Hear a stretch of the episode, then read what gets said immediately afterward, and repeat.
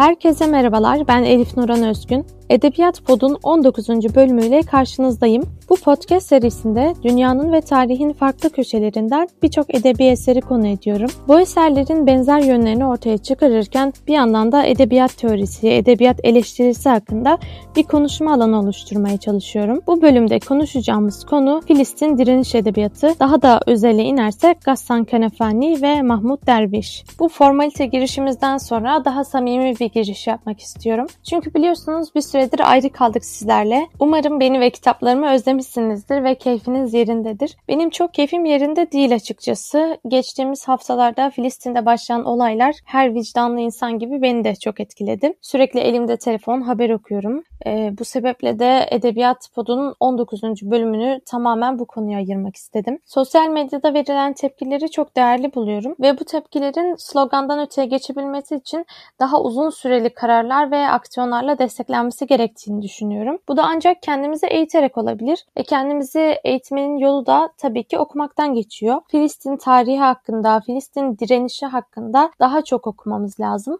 Kurgu dışı kitaplar için pek çok liste hazırlandı. Hem sosyal medyada hem farklı mecralarda e, bol bol yayınlandı. Onları takip edebilirsiniz. Ben bu podcast serisinde biraz daha kendi kapsamıma giren yani edebiyat içine giren belki biraz daha kurgu ve şiir türündeki eserleri e, konu almak istedim. Filistin'in tarihi çok eskiye dayanan bir edebiyatı var. Daha doğrusu sadece Filistin değil de genel olarak Arap edebiyatı hem çok eski, çok kadim hem de çok kıymetli. Gerçekten çok e, gelişmiş bir edebiyat. Özellikle de şiir bazında cahiliye dönemi Arap şairlerini geçebilen var mıdır? Bence yoktur. Sadece hani tırnak içinde söylüyorum anlaşılması ve ulaşılması zor bir edebiyat olduğu için çok insan tenezzül edip de ilgilenmiyor. Çünkü yani Arapçanın çok e, inceliklerine hakim olarak ancak o şiirin anlamını, o şiirin e, yüceliğini anlayabiliriz. Ama yine de Arap edebiyatı kesinlikle bizim yüz çevirmeyi bırakın daha çok sarılmaya çalıştığımız bir edebiyat olması lazım. Bunu hep söylüyorum ki e, elimden geldiğince bu podcast serisinde de Arap edebiyatından bahsediyorum. Dördüncü bölümde mesela Mısırlı bir yazar olan Radva Aşur'un Tanturalı Kadın kitabını incelemiştim. O kitapta Filistin'in işgalini konu alıyordu. Devamında 7. bölümde Mehcer edebiyatı konuşmuştuk. 10. bölümde Irak edebiyatından Frankenstein Bağdat Battı kitabını anlattım. Yani bu temalarda çok konuştuk fakat ucu bucağı da olmayan bir alan. Bu yüzden bu podcast bölümünde de Filistin'in direniş edebiyatından bahsedeceğiz. Rehberimiz ise Zeytin Ağaçlarının arasında Filistin edebiyatından Portreler isimli kitabıyla Peren Bir Saygılı Mut. Peren Hanım Filistin direnişi alanında büyük çalışmalar yapmış bir isim. Kitabı yazmadan önce Sürgündeki Sevda Filistin isimli bir de belgesel hazırlamış. Bu belgesel serisi TRT Belgesel kanalında da yayınlanmış. Bugün de YouTube üzerinden tüm bölümleri erişime açık.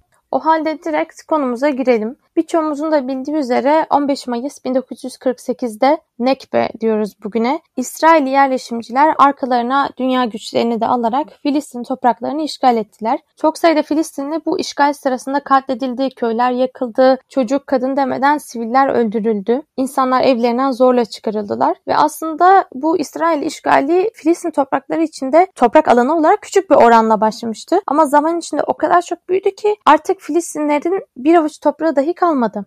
Şu anda da İsrail baskılara ve sivil katliamına devam ediyor. Mayıs ayının başından beri Şeyh Cerrah mahallesindeki Filistinlileri evlerinden zorla çıkararak yerlerine İsrailli aileleri yerleştiriyor. Yani İsrail'in yaptığı hiçbir şeyin e, ne insani ne kanuni ne de başka bir açıklaması var. Bu işgal tarihini çok uzatabiliriz çünkü çok olay yaşandı. Yani farklı ülkeler işin içine girdi. İsrail'in çok çeşitli politikaları var. Etnik temizlik politikaları. Bunların hepsini bu bölümde ne yazık ki anlatamıyorum. Çünkü ben daha çok olayın edebiyata yansıyan kısmını size göstermeye çalışacağım. Ama tabii bu işin de burada kalmasını istemiyorum. Bu podcast bölümünü dinleyen herkesten özel ricam lütfen e, bu bölüm bittikten sonra internet üzerinden de olsa Filistin tarihi hakkında bilgi edinin. Şimdi biz kitapları ve yazarlara geçelim. Zeytin Ağaçlarının arasında kitabı çok özenli. Gerçekten harika bir seçki. Daha başlarken söyleyeyim lütfen herkes bu kitabı okusun. Filistin direniş edebiyatı hakkında bilgi edinmek istiyor istiyorsanız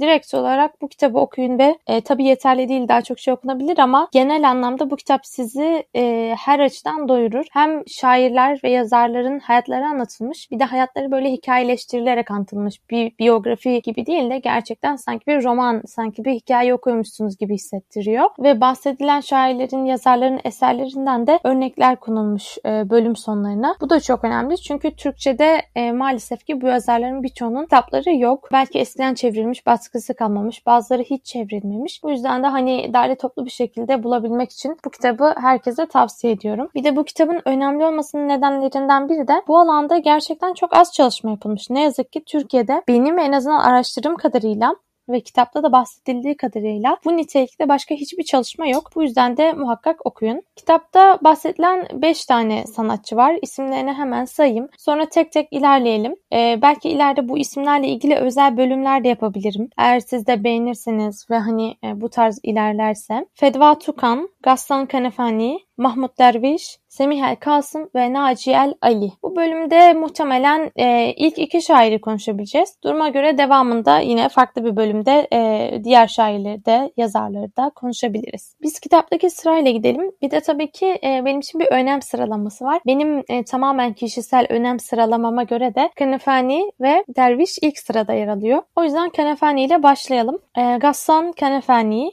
1936 yılında Filistin'in Akka şehrinde doğuyor. Akka portakallarıyla meşhur bir şehir. Zaten yazarın muhayyilesinde de portakal imgesi çok önemli bir yer tutuyor. E, o dönemler Filistin İngiliz mandası altında. Kenefendi'nin avukat olan babası da birçok kez tutuklanıyor. Hani o dönemde İngiliz mandasına, Yahudi yerleşimine karşı olan e, düşünceleri nedeniyle. 1948 nekbesinde Kenefendi'nin yaşadığı yerin yakınındaki köyler yakılıp yağmalanıyor. Yüzlerce insan hayatını kaybediyor. Bunun yanında büyük şehirlerdeki otellere bombalar atılıyor. Orada da siviller hayatlarını kaybediyorlar. Bunun üzerine Gassan Kanefendi ve ailesi de mecburen Lübnan'daki bir mülteci kampına göçüyorlar. Ancak kamptaki koşullar çok kötü. Hatta o kadar ki artık e, insanlar açlıktan ölmemek için yerdeki otları toplayıp onları yiyerek hayatta kalmaya çalışıyorlar. Bu kadar gerçekten insaniyetten uzak bir e, halde Lübnan'daki mülteci kampı. Bakıyorlar ki orada yaşanılabilecek gibi değil. Bu sefer de ailece Şam'a göçüyorlar. Gassan Efendi Şam'da liseye başlıyor. Lise yılları onun için e, heyecanlı, böyle artık e, yayın hayatına ve yazın hayatına aslında adımını attığı yıllar oluyor. Arkadaşlarıyla birlikte Şam'daki bir e, radyoda bir programa çıkıyorlar e, ve bu programda Kanefendi'nin konuşması o kadar çok beğeniliyor ki onun hani o hikaye anlatıcılığı artık radyodan teklif geliyor ve Kanefendi orada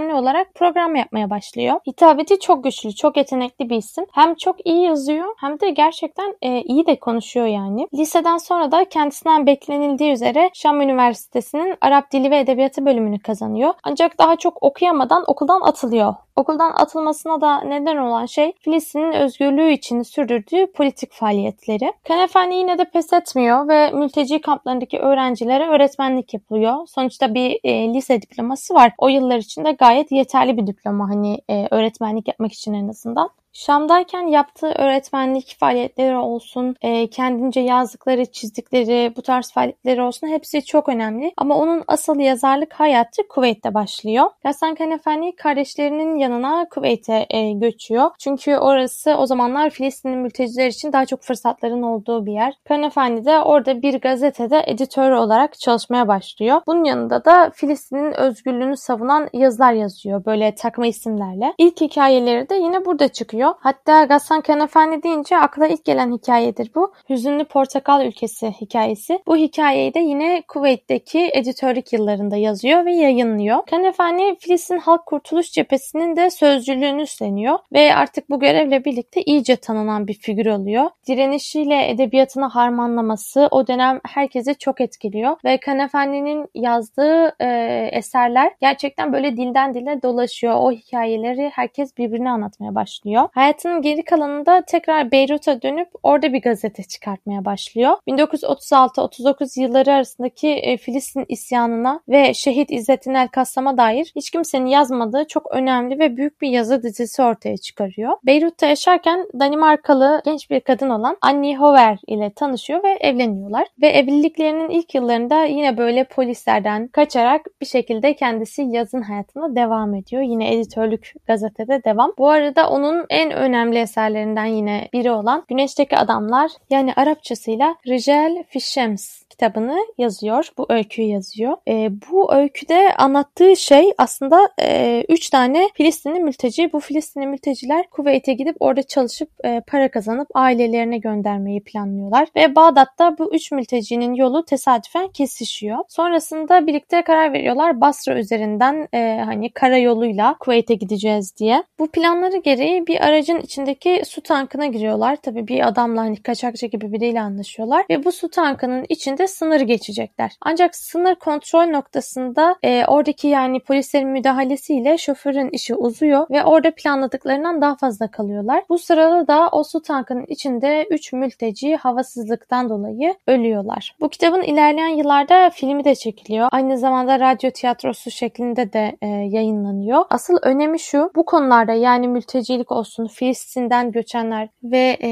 ne kadar büyük tehlikeler atlattıklarını anlatan ilk kitap. Yani Gasan Kanefani için biz direniş edebiyatının başlangıcı diyebiliriz. O yüzden Gasan Kanefani bu literatürde çok önemli. Bir sürü yazar, şair sayabiliriz ama ilk olması ve yazdıklarının çok çok çok başarılı olması hasebiyle onun ayrı bir yeri vardır. Kanefani hayatının geri kalanında da tek silahı olan kalemini kullanarak halkına hizmet etmeye devam ediyor. Bu aralarda anlatılacak çok şey var. Yani Gassan Kanefendi'nin özellikle hayatının hani bu ünlü kitaplarını yazdıktan sonraki döneminde. Çünkü Filistin asla olaysız kalmıyor ve e, Kanefendi her olayda öyle en ön safta işte o olayı organize edenlerin arkadaşı falan gibi bu tarz bir konumda. E, fakat hepsini anlatmaya da gerçekten e, zaman yetmez. Hayatının sonu çok e, trajedik gerçekten Kanefendi'nin. 1970'li yılların başından itibaren zaten ona karşı olan e, suikast girişimleri diyeyim işte saldırılar, tehditler gitgide artıyor. İsrail'in bu çok alışıldık bir hareketi bu arada. Yani entelektüel açıdan insanları etkileyen figürleri e, suikastle tırnak içinde ortadan kaldırmak. Gassan Kanefani iki sene boyunca da hayatta kalmayı başarıyor bir şekilde. Ama 1972 yılında maalesef ki o korkulan son onun da başına geliyor. Hatta çok da genç bir yaştayken başına geliyor. Bir gün Kanefani evinden çıkıyor ve gazeteye gidiyor. Gazeteye gideceği sırada e, eşi, çocukları ve bir de yeğeni var yanında. Onu uğurlamak için dışarı çıkıyorlar. Sarılıyor, eşini öpüyor, çocuklarına sarılıyor. E, sonra gidiyor arabaya biniyor. Yeğeni de onunla birlikte biniyor. Ve daha kontağı çalıştırmadan kızı onun yanına gelip şeker istiyor, çikolata istiyor. Ona arabadan birkaç şekerleme veriyor. Kızı gidip e,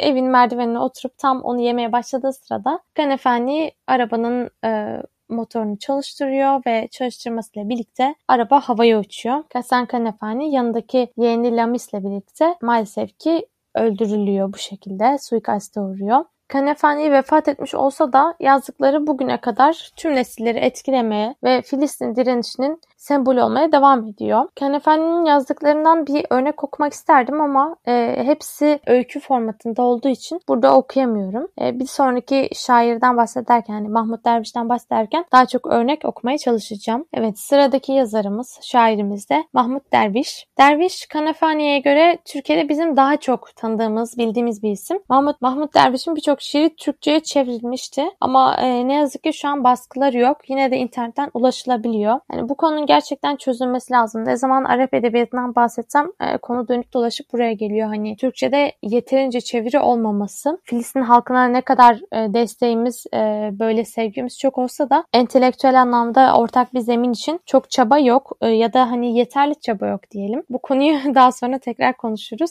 Şimdi direkt Mahmut Derviş'in hayatından bahsetmek istiyorum. E, 1941 yılında Celile yakınlarındaki bir köyde doğuyor ve Nekbe zamanında Mahmut Derviş henüz sadece 6 yaşında. Derviş'in doğduğu ve çok da büyüyemediği aslında hani doğup büyüdüğü diyecektim ama vazgeçtim podcast hazırlarken. Sadece 6 sene yaşayabildiği köyü İsrailli çeteler tarafından ateşe veriliyor. Çok sayıda insan ölüyor. Derviş ve ailesi kaçarak kendilerini kurtarıyorlar. Ailece önce Lübnan'a gidiyorlar ama tıpkı Kanefendi'nin ailesi gibi Lübnan'daki şartların kötülüğünden dolayı tekrar Filistin'e dönüp kuzey taraflarında bir mülteci kampında yaşamaya başlıyorlar. Henüz 12 yaşındayken e, ve Mahmut Derviş hala bu kampta kalmaya devam ederken bir şiir yazıyor. E, bu şiiriyle beraber, bu şiirinin yayınlanmasıyla beraber daha 12 yaşında bir çocuk olmasına rağmen İsrail tarafından tehlikeli insanlar listesine adı alınıyor. Yani İsrail gerçekten 12 yaşındaki bir çocuğun yazdığı direniş şiirinden korkuyor. Bunun insanları ne kadar çok etkileyebileceğinin de %100 farkında. Mahmut Derviş burada lise öğrenimini tamamlıyor. Liseden sonra bir gazetede çalışmaya başlıyor ve birkaç sene içinde de iki tane şiir kitabı çıkıyor. Bu dönemde hem Filistin'de yaşananlar hakkında ve direniş hakkında metinler yazıyor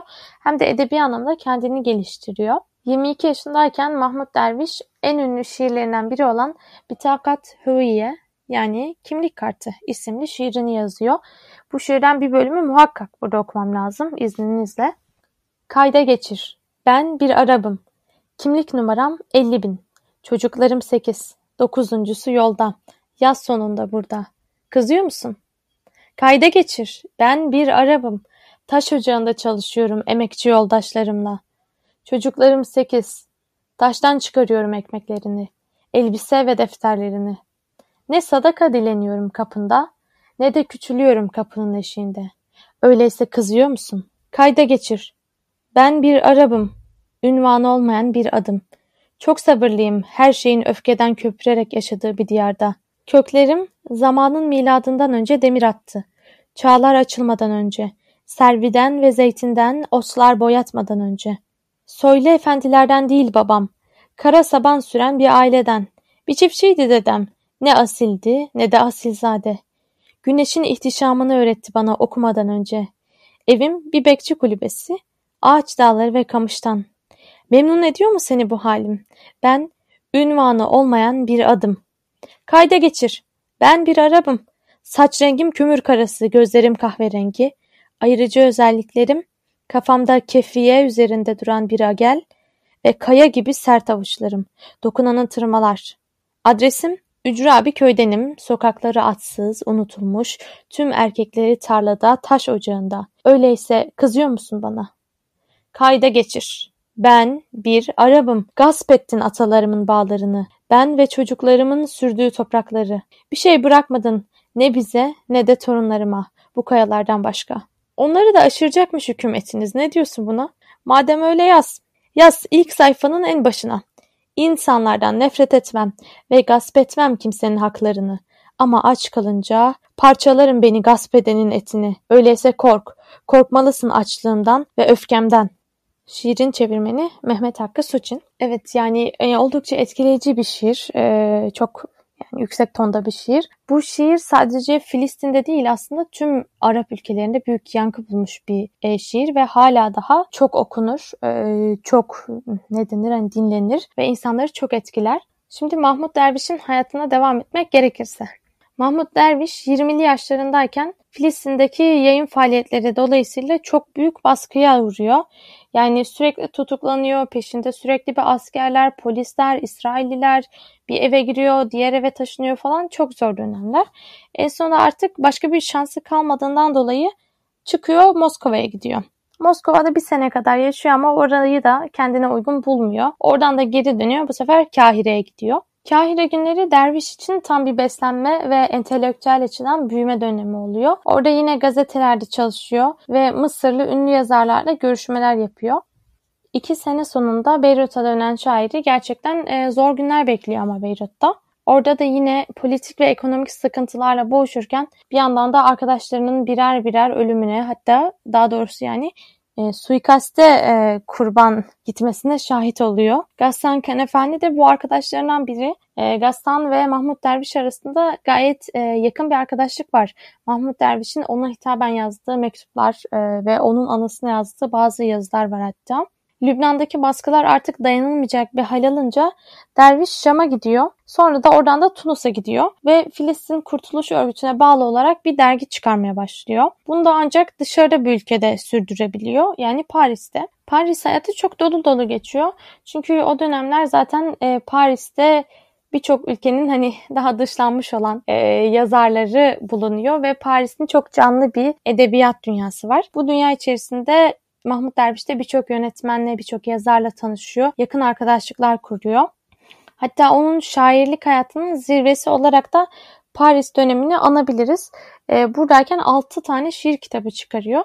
1988 yılında birinci intifada başladığında Mahmut Derviş bir şiir yazıyor. Bu şiir İsrail parlamentosunda da büyük ses uyandırıyor. Şiirin adı Ey eğreti sözcükler arasında yürüyenler. Bu şiirden de e, biraz okumak lazım. Ey yürüyenler eğreti sözcükler arasında. Sırtlanın isimlerinizi, çekip gidin. Saatlerinizi çekin zamanımızdan, çekip gidin. Denizin maviliğini, belleğin kumlarını çalın. Dilediğinizce çalın. Dilediğinizce fotoğraf çekin ki anlayın. Anlayamayacağınızı toprağımızdaki bir taşın nasıl öreceğini göğün çatısını. Ey yürüyenler eğreti sözcükler arasında. Sizden kılıç, bizden kan. Sizden çelik ve ateş, bizden et ve can. Sizden yeni bir tank, bizden taş. Sizden gaz bombası, bizden yağmur. Bizim üstümüzde de sizinki gibi gök ve hava. Hissenizi alın kanımızdan, çekip gidin. Danslı, yemekli bir akşam partisine gidin. Bize düşen korumaktır şehitler gülünü, bize düşen yaşamaktır dilediğimizce. Evet, Mahmut Derviş Paris'te 26 sene geçirdikten sonra nihayet vatanına dönebiliyor, sürgünü sona ediyor. Vatanına döndüğünde de yine şiirlerine devam ediyor. Eserleri 20 farklı dile çevriliyor bu sırada. İkinci intifada döneminde de Derviş'in birçok ülkeden arkadaşı onun davetiyle Filistin'e geliyorlar. Hani Filistin'de olan biteni görmek amacıyla, şahit olmak amacıyla. Bunların arasında Jose Saramago ve Wole Soyinka gibi e, Nobel ödüllü yazarlar ve Oliver Stone gibi önemli, ünlü yönetmenler var. Hatta Jose Saramago Filistin'den ayrıldıktan sonra Ramallah'ı Auschwitz ölüm kampına benzetiyor ve henüz gaz odaları yok. Ancak bu hiçbir zaman gaz odaları olmayacağı anlamına gelmiyor. İnsanlar gaz odaları olmaksızın da öldürülebilir diyor. Bu ifadelerde İsrail e, yönetim tarafından büyük bir kızgınlıkla karşılanıyor. Bu sırada tabii ki ilerleyen yaşına bağlı olarak Mahmut Derviş'in bir takım rahatsızlıkları ortaya çıkıyor. Bunlardan en önemlisi de bir kalp rahatsızlığı. Mahmut Derviş iki kere kalp krizi geçiriyor ama e, hayatta kalmayı başarıyor. En sonunda da 2008 yılında kalp ameliyatı için Amerika'ya gidiyor. Ancak maalesef ki Amerika'dan e, Filistin'e cenazesi geliyor. 9 Ağustos 2008 tarihinde Filistin'de gerçekten eşi benzeri görülmemiş bir kalabalık ile ahirete uğurlanıyor derviş. Ölüm anında bile Filistin'in gücüne güç katıyor yani. 12 yaşında adını tehlikeliler listesine yazdıran bu cesur çocuk sadece Filistin'e değil tüm dünyaya şu mısraları bırakıyor. Bir Filistin vardı, bir Filistin yine var. Evet, Kanefani de Derviş de benim için çok önemli şairler. Kanefani'nin Güneşteki Adamlar kitabı direkt Arapçasından okuduğum e, ilk edebi eserdi. Bu yüzden hani benim için ayrı bir e, ne denir? Ayrı bir yeri vardır, ayrı bir kıymeti vardır onun. Onu tanımak, onun yazdıklarını anlayabilmek e, benim için gerçekten çok mutluluk vericiydi. Mahmut Derviş ise en sevdiğim iki Arap şairinden biri. E, diğeri Nizar Kabbani tabii ki. Onu da çok seviyorum ama o Suriyeli hangi dilde ve kim tarafından yazılmış olursa olsun edebiyat bize acıları, direnişleri ve hatta korkuları aktarıyor. Bundan sonra podcastleri iki haftada bir yapmayı düşünüyorum bu arada. Ama e, bu konunun tazeliğini e, kaçırmamak için hemen böyle devamı olan bölümü haftaya yetiştirebilirim diye düşünüyorum.